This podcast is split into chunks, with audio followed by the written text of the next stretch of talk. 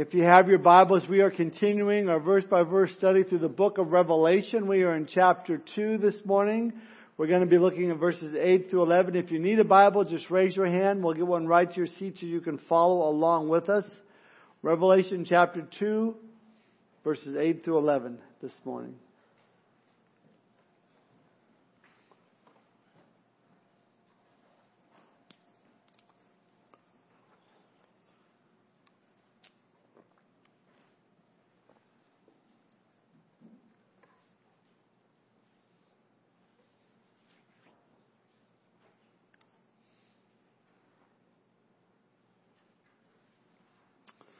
We begin in verse 8.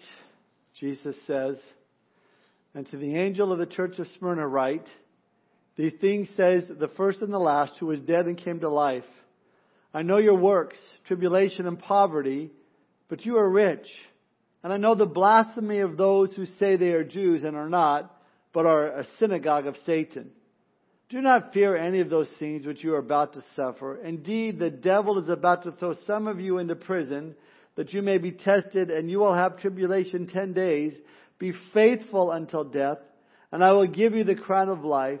He who has an ear, let him hear what the Spirit says to the churches. He who overcomes shall not be hurt by the second death. The title of my message this morning is Smyrna, the persecuted church. Let's pray. Father, we thank you for this opportunity to gather together to open up your word and knowing, God, that it's your desire to speak to our hearts. Lord, and to give us encouragement in the times in which we're living in. As we look at this church and we look at the things that they faced, Lord, during their time, we see that we are just getting a taste of it during our time. So, Lord, we pray that as we look to your words and what you have to say to this church, that we would take these same words, apply them to our life, that we might uh, serve you better, know you better, be encouraged in our walks with you. And Lord, finally, we pray if there's anyone that has joined us that is yet to surrender their heart and life to you completely, Lord, if they're not born again here this morning, would you especially touch their heart today? Thank you for our time together. We commit it to you. In Jesus' name we pray. Amen.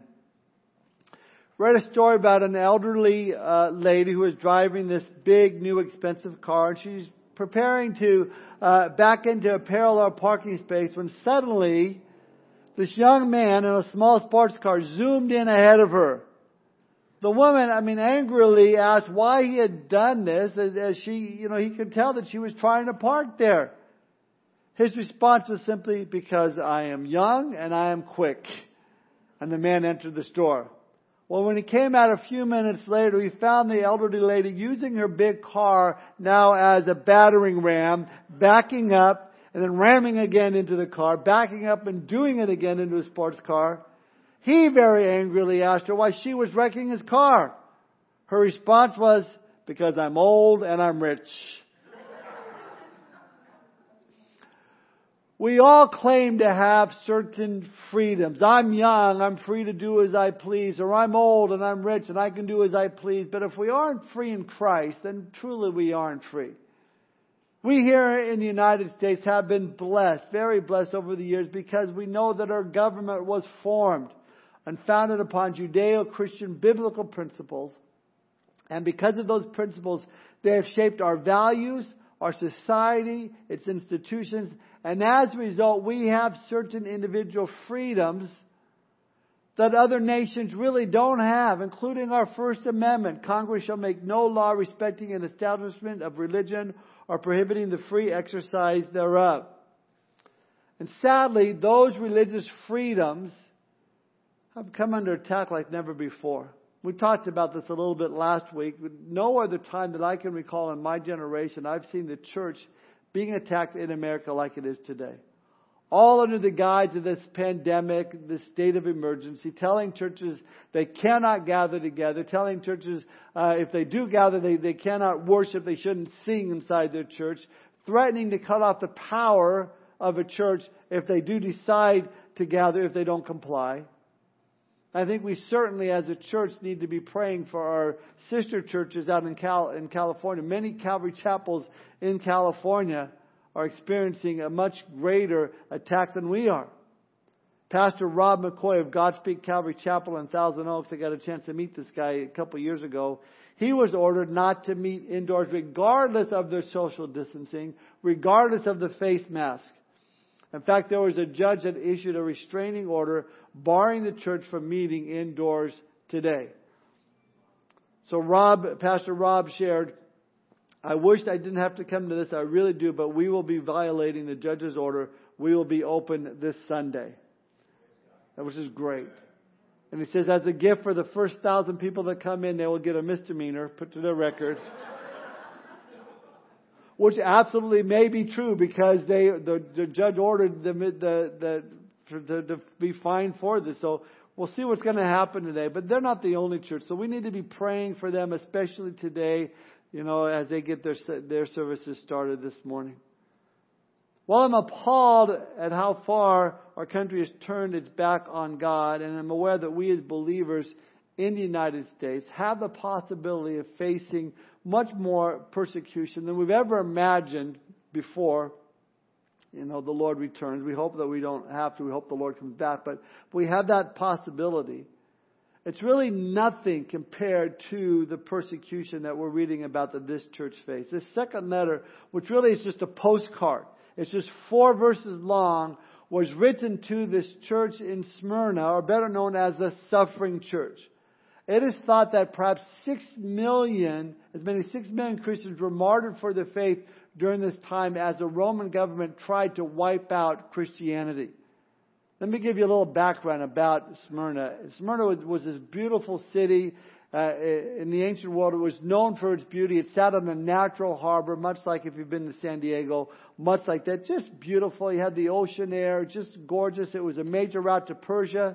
The trade went from east to west and it passed through Smyrna. So large amounts of money was poured into this city. There's, I mean, the architecture was just, just beautiful.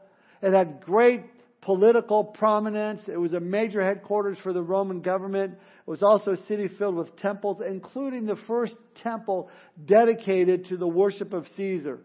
It became the central place of Caesar worship. In fact, they killed people who did not worship Caesar. And get this every year, every citizen was to burn incense on Caesar's altar after which, which they were given a certificate. And if you did not have that certificate, it meant death to the Christian. And I read that, I go, oh man. COVID 19 vaccination certificate? I mean, what's going to happen? I don't know. I'm just saying. Smyrna was named after the chief product of that city. Smyrna means myrrh. Myrrh was an embalming spice used during biblical times. What's interesting about this burial spice is that it, it, it's, it's a very sweet fragrance, but it must be crushed in order to give off that fragrance, that aroma. And what uh, an appropriate name for a church that was being crushed through persecution, who were being martyred for their faith. But the beauty of it was, the more their lives were being crushed, the more the fragrance of Christ was given off from their lives. And so Jesus begins in his words to this church in verse 8, and he says, And to the angel of the church in Smyrna write. An angel, if you recall, remember, we means messenger, or we look at it as the pastor of the church. Now, the pastor of the church of Smyrna, we know from history, uh, was a man by the name of Polycarp. Polycarp was a disciple of the apostle John, who's getting this letter from Jesus. So John is told to share this letter from Jesus to his friend Polycarp. Now, what is also interesting about Smyrna is in comparison to Ephesus, Smyrna is still there. I bring that up because last time together we saw the warning that was given to the church in Ephesus that if they did not return to their first love, their lampstand would be removed. And guess what? That church no longer exists. But today there still is the church in Smyrna. For how long we don't know. It's called by its Turkish name Izmir, and it's now the chief and largest city in Turkey. Some uh, has a population of about 200,000 people, and one third of them are Christians. Although the attacks are coming now against them, and it's predominantly becoming an Islamic nation, even as we speak. But here uh, Jesus is speaking to the church some 2,000 years ago and the church today, our church, and people that are experiencing great times of difficulties and persecution and hardship. And Jesus is writing this postcard, so to speak, just to encourage them and encourage us. I mean, see, we as a church in America, we could be facing much more intense persecution and hard times. Maybe you're even going through a difficult time in your life, a time of persecution or just some pain and suffering, and life has just been hard. Jesus has words for all of us this morning to hear. And if you're taking notes, I want to point out five things in these four verses that should encourage all of us. Let me just tell them to you quickly first. Number one, Jesus is eternal. Number two, Jesus knows about our suffering. Number three, Jesus has a plan. Number four, Jesus has a promise. Number five, Jesus takes away our fear. I'll go over them as we go through so you don't have to try and write them all down at once. But number one, when going through times of persecution or suffering, we need to remember that Jesus is eternal. Look at verse 8. Again, Jesus says, these things says the first and the last, who was dead and came to life. Now we've looked at this before. The words first and the last is a phrase borrowed from the book of Isaiah. Isaiah chapter 44 verse 6, Thus says the Lord, the King of Israel and his Redeemer, the Lord of hosts, I am the first and I am the last. Besides me, there is no God. So clearly this is a, a picture of Jesus' deity, Jesus Christ's deity. Remember, Jesus identifies himself teach one of these churches according to their need, according to what's going on in that church. He reveals himself as the first and the last who was dead and came to life. Now this is awesome because that's exactly what they needed to hear. The phrase who was dead literally means who became dead. These people were about to face tremendous persecution and suffering for their faith in Jesus Christ, even death. And here Jesus reveals himself to them as one who's been there, who became dead. And we see Jesus through the ultimate suffering of being separated from God for us. He became dead so we can be alive to God by believing in Him. He took our punishment for our sin to give us a living relationship with God. He made Him who knew no sin to be sin for us that we might become the righteousness of God in Him. Listen, these Christians in Smyrna, they're going to suffer. They're going to die horrible deaths. There may have come a time when they would have asked themselves, why? Why, why is this? Why should I die? Is this worth it? And I'm sure they probably thought in their minds a million and one reasons how they could still follow Christ and somehow try to rationalize a way that they can deny Him. Yet, Jesus reminds them of how much He loves them and how He became dead for them, what He's done for them. But He goes on. It gets better. He says, the one who became dead and came to life. That's what makes it so good. Not only did He become dead, He goes on to say He's now alive, life forever. He is eternal. Though they were going to die, Jesus is telling them that they don't have to fear someone who can kill their body because He's already conquered the grave. He put it this way in Matthew 10:28, "Do not fear those who kill the body but cannot kill the soul, but rather fear him who is able to destroy both soul and body in hell." I think the most fearful thing for a non-believer about death is what happens when you die. For the believer, the most fearful thing is, how am I going to die? I just don't want to go through a lot of pain when it happens. But for the non-believer, the most fearful thing is what happens when you die. Yet Jesus experienced death and he lived again to tell about it. In fact, Jesus is the only one who can speak authoritatively to the issue of what happens after we die because he knows. And he's told us even in his word in John 11:25, I am the resurrection and the life. He who believes in me, though he may die, he shall live. We're told in John 14:19, because I live, you will live also. Jesus is reminding them of his triumph over death. He's giving them courage and strength for the hour when they too would be facing death. Why? Because he is the one who knows. In fact, that is point number two. When we go through times of persecution, when we go through times of suffering, remember, Jesus knows about our suffering. Point number two. Look at verse 9. I know your works, tribulation and poverty, but you are rich. And I know the blasphemy of those who say they are Jews and are not, but are, the synagogue of Satan. He begins by telling them, I know your tribulation. That word for tribulation comes from the word pressure. In classical Greek, Greek, Greek, it's a new language, It's like Greek, only Greek. Uh, it's used to describe a man slowly being crushed to death by the ever increasing pressure of a heavy boulder. Think about that. Isn't that how suffering is? You know, you're going through something and you just feel like there's this pressure is on you that never goes away and, and you can't turn it on or off. It usually goes on and on and it lasts beyond our ability to cope with it. We can't make it go away even though we want it to. That is what the Lord is saying here. I know your tribulation. I know what's going on in your life. And I know about this relentless burden that is bearing down on you that will not go away. I know that you've been called to bear something that seems to last forever, something that's pressing down upon you. I know, he says. I want you to know I know what you're going through. He says, I know about your poverty. Now, this is interesting. The word for poverty is a Greek word, uh, which means beggary. It means absolute, utter destitution.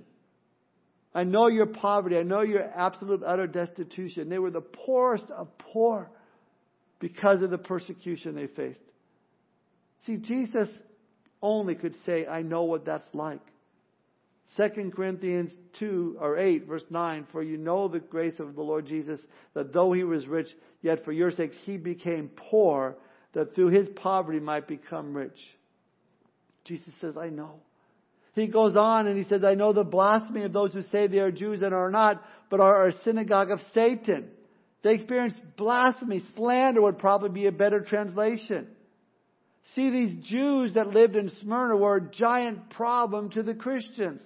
The Jews wanted to be on the good side of Rome and so, uh, and not have Rome pick on them, so to speak. So they turned all their attention against the Christians and they would report lies back to the Roman authorities about what the Christians were doing. Slander, lies, things going on that weren't going on.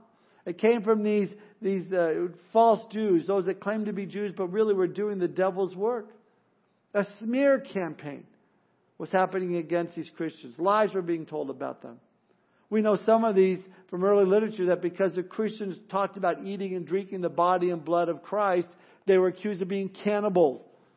Because they refused to, to worship in the pagan temples and acknowledged the gods of the pagans, they were referred to as atheists because they, these Christians often talked about being members of one another and of loving one another, they were accused of sexual orgies. All this slander coming against them, and, and that's what produced much of the per- persecution that they faced. And it says, we're told that they came from the Jews. These, these physical descendants of Abraham that had a synagogue there in Smyrna. Jesus refers to as being the synagogue of Satan.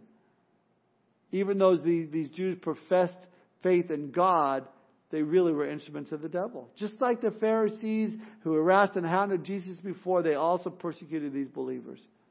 So Jesus is saying here, hey, I know. I know what it's like. I know what you're going through. I know what it's like to suffer persecution. I know what it's like to suffer poverty. I know what it's like to suffer slander and ridicule.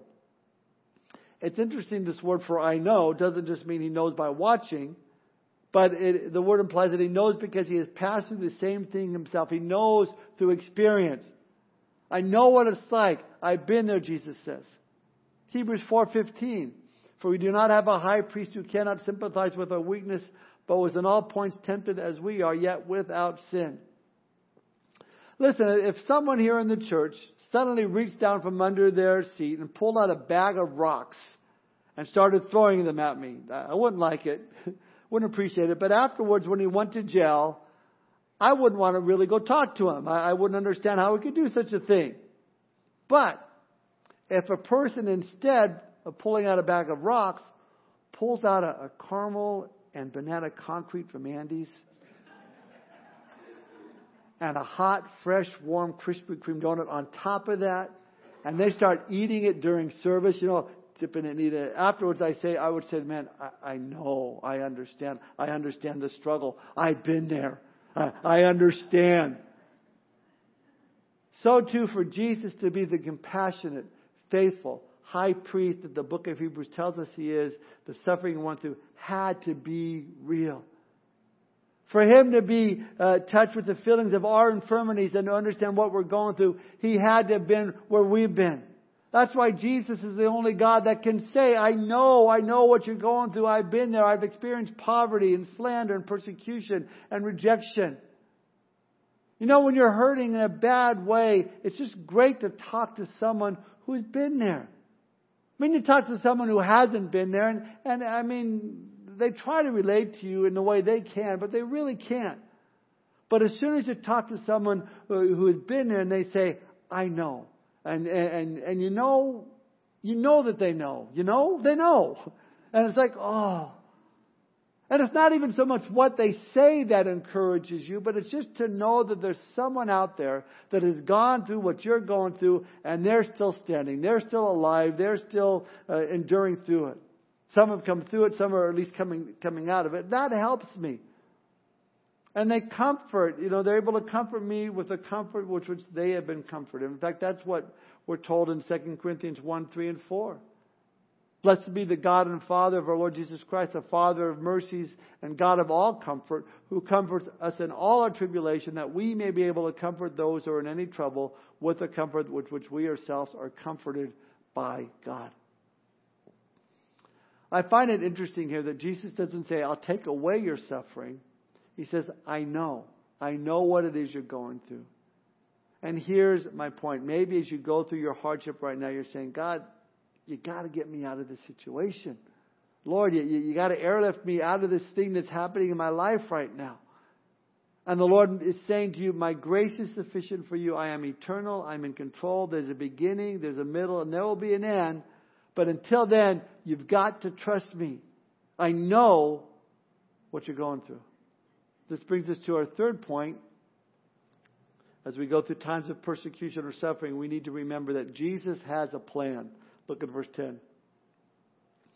Do not fear any of those things which you are about to suffer. Indeed, the devil is about to throw some of you into prison that you may be tested, and you will have tribulation 10 days.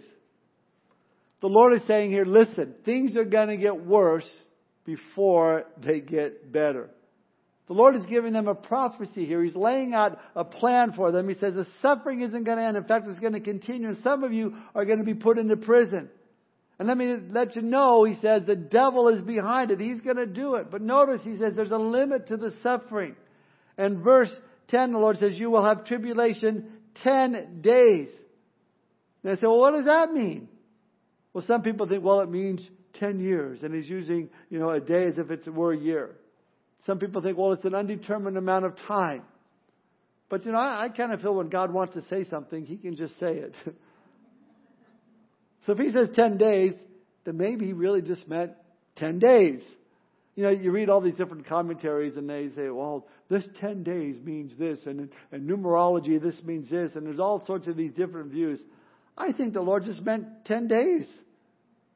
To this actual church in Smyrna, yes, the devil is about to cast some of you into prison, and you're going to have some intense trouble for 10 days, but it's going to be a short imprisonment.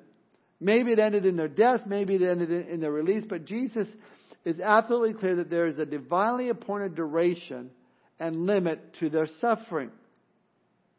Paul in, in 1 Corinthians 10:13, we often use this verse for the temptations we face, but this word also means trial, when he says, No temptation or trial has overtaken you except which is common to, to man, but God is faithful, who will not allow you to be tempted beyond what you are able, but with that temptation, with that trial, will make a way for you to escape that you may be able to bear it. See, every trial we face, every period of suffering we encounter or will ever encounter is measured out by the heart of an infinitely loving God. There isn't any fiery trial, you'll walk through that God doesn't know where that thermostat is, so to speak, and He has it set just right. You know, in our house, our thermostat is a battleground.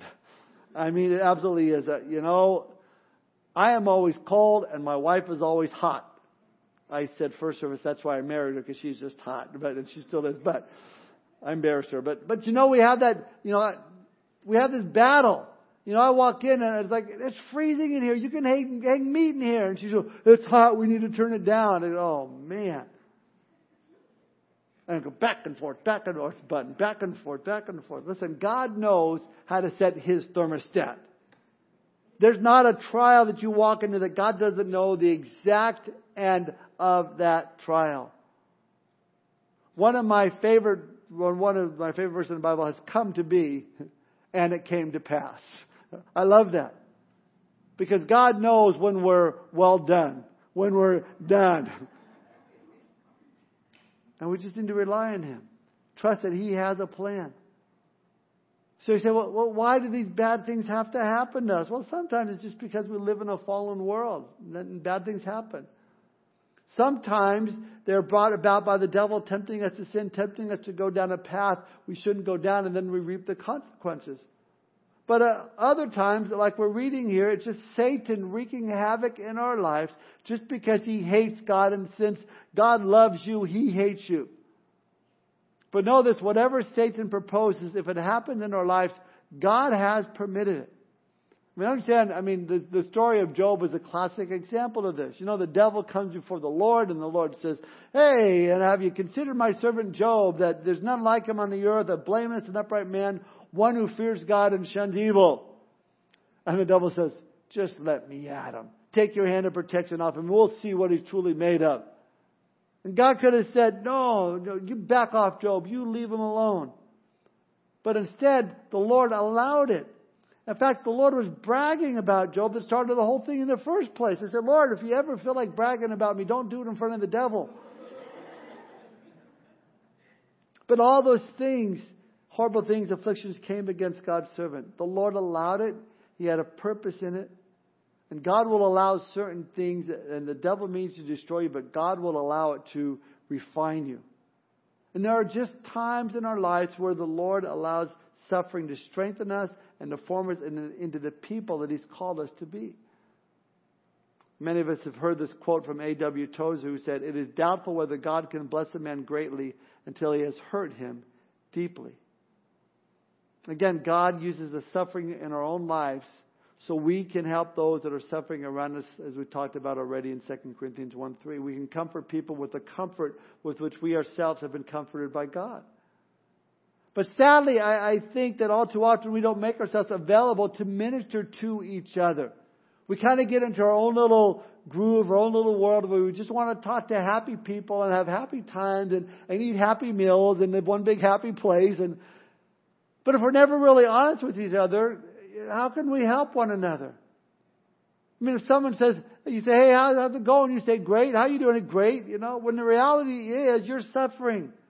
When the reality is you're going through a really hard time and just not willing to share with those around you. Listen, the next time someone says to you, how you doing? And they respond, not too good. Don't think, I got a weirdo here. Where's the pastor? They need to talk to him. No, no. Ask them. What's going on? What's going on in your life? How can I pray for you? You might just be surprised that it's a divine appointment that God has set up because that person is struggling with something that you had struggled with, and God has taken you already through that. You're able to minister comfort to them. Because we all know Romans 8 28, all things work together for good to those who love Him and are called according to His purpose. So here's what the Lord is saying to us this morning God says, Remember, I'm eternal. I've always been, I always will be, and whatever's happening to, you, happening to you is only temporary because those of you who believed in me, you're eternal as well. You're immortal. You will spend eternity in my presence. The pain and the suffering isn't going to last forever. It's a part of a bigger plan. You know, Paul would write in 2 Corinthians 4:17, "For our present troubles are small and won't last very long, yet they produce for us a glory and vastly and vastly outweighs them and will last forever. Paul says his present troubles are small. The guy who was stoned, beaten, shipwrecked, thrown out into the open sea, cast in the dungeons, no problem. Those present troubles are small and won't last very long, but they're working in me things that are glorious. Oh, if we can have Paul's eyes to see whatever it is that we endure presently are small compared to the weight of God's glory. So Jesus is eternal. He knows what we're going through. He knows what He's doing. He has a plan.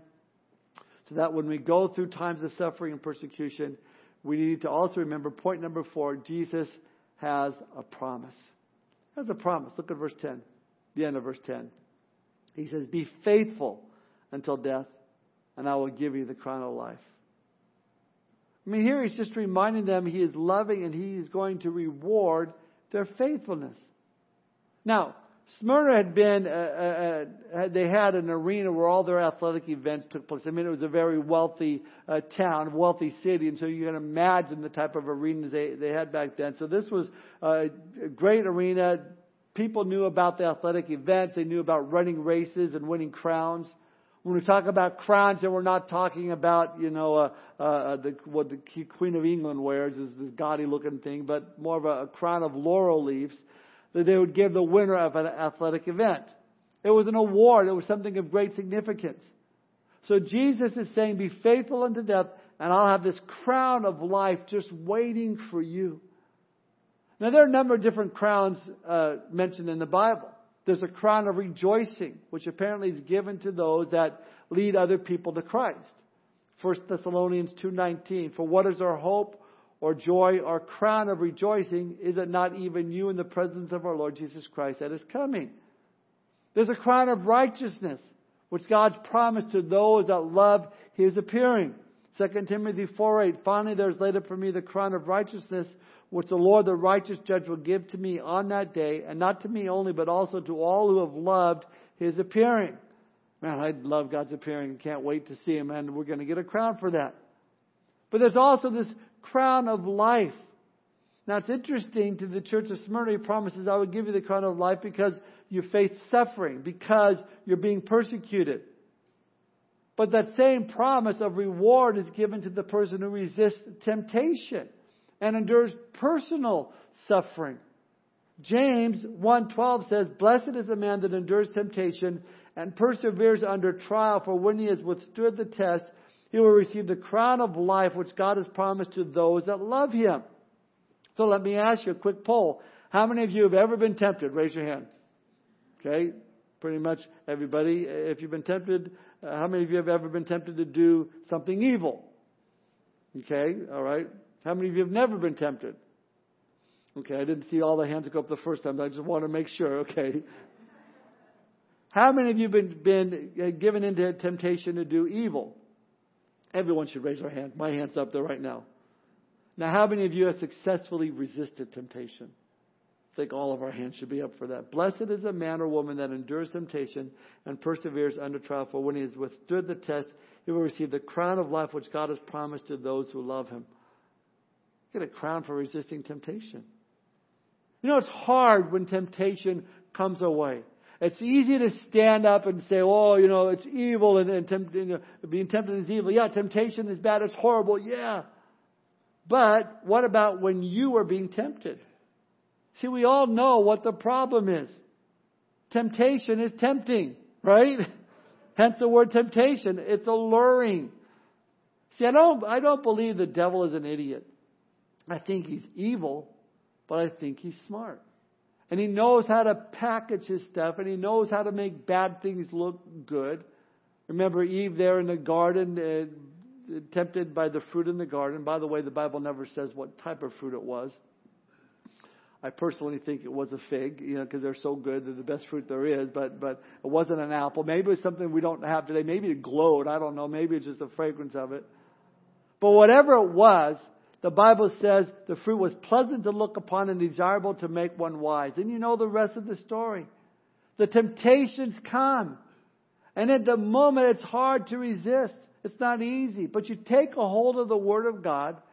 You quote it to yourself. You apply it in your situation. You yield to the Holy Spirit in your life and you say, no, I'm not giving into this temptation. It's wrong and it displeases my God. And all the while the devil is going, you idiot, this is the greatest opportunity you ever go for it. It's no big deal. Come on, one time, who's going to know? And you say, no, no, no, I will resist it. And then it sort of passes. The Bible says, resist the devil and he will flee from you. You go, Phew, man, that's great. Hallelujah. Praise the Lord. I just passed the test. But then you see the result of someone who didn't pass the test, who gave in to temptation, say, Oh Lord, thank you that I didn't do that. Blessed is the man that endures temptation, for when he is tried, he will receive a crown of life. There is a reward waiting for us. But again, not just for the person resisting temptation, but for the person going through times of suffering and persecution.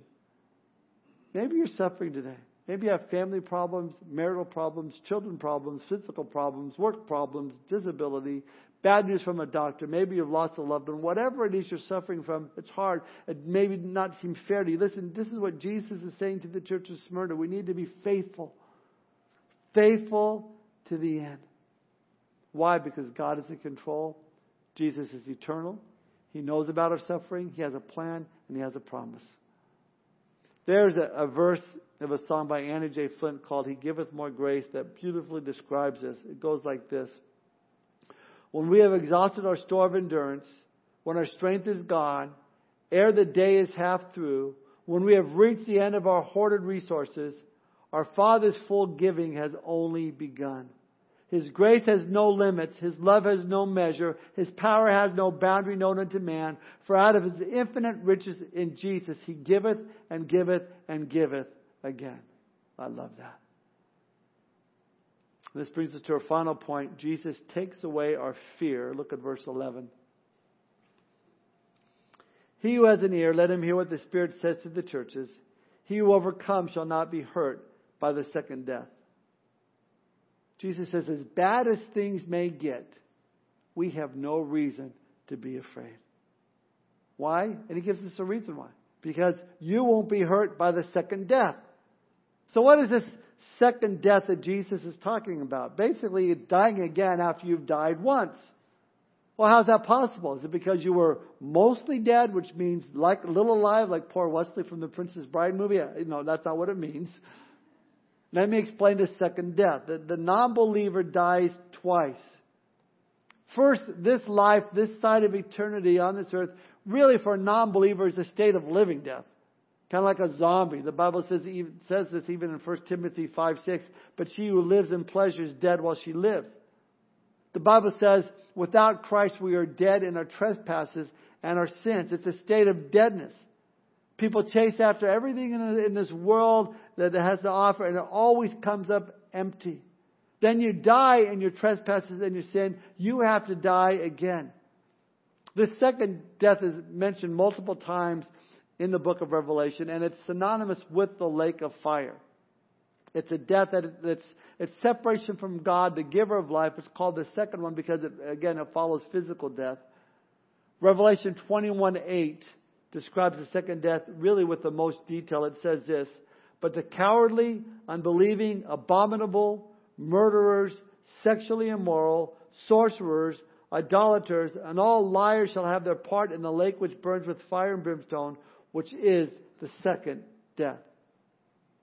Two other places, other than here in chapter 2 of Revelation, also mention the second death. Revelation 20, verse 6, speaks of the second death in relation to the millennial reign of Christ. It says there, Blessed and holy is he who is part in the first resurrection. Over such the second death has no power, but they shall be priests of God and of Christ and shall reign with him a thousand years. That, that, that verse gives us three important facts. First, those who die for their faith in Jesus during the tribulation will later be resurrected to live during the millennium and live with him. Second, these martyrs will escape the lake of fire, second death. And third, they're going to reign with Christ. Then one more second death, Revelation 20, 14 and 15. Then death and Hades were cast into the lake of fire. This is the second death, and anyone not found written in the book of life was cast into the lake of fire. At the very end of time, even death and the grave, Hades, will be thrown into the lake of fire. In addition, every person whose name is not written in the book of life will be thrown into the lake of fire. That the condition, it's final. It's a final uh, judgment. The destination is permanent. So what Jesus is saying to this church in Smyrna when he says in verse 11, he who overcomes shall not be hurt by the second death, he's promising, listen, you're not going to have to go through the lake of fire. You're, you're not going to be separated from me for all eternity. The second death exclusively is for those who have rejected Christ. It's not a place for believers in Jesus Christ. So we should not fear. Because the Bible says if you're born again on this earth, you will inherit the kingdom of God. So born twice, die once. Born once, die twice. Listen, this world is as good as it's ever going to get for the non-believer. I recently was listening to Pastor Skip Heitzig from Albuquerque, New Mexico on the radio yes, yesterday, I think it was, about a baseball game he went to there in Albuquerque. He says it was the seventh inning. The old team was, was losing big time. The weather was horrible. It was hot. It was windy. It was dusty. But he said there was two guys sitting in front of him just downing the Budweisers one after another. And one lifts up his beer and says, this is as good as it gets. Skip points out, if that were true, I'd be really disappointed. And maybe for them, that was as good as it gets. And here's what I would say. If you're not going to believe in Jesus, then enjoy everything you can. Go for all the gusto you can, you can because this is as good as it's going to get for you. But for we as believers, this is as bad as it's going to get for us. The, the, the best is yet to come. But again, for a non believer, you will die twice. You'll have death in this life, so to speak, and then that second death where you'll face final judgment. And let me tell you, that second death is, is far worse than the first death. And if you're here and you don't know Christ this morning, I pray that you'd not leave here without giving your heart and life to Him, that you'd have your sins forgiven, you'll be born again today.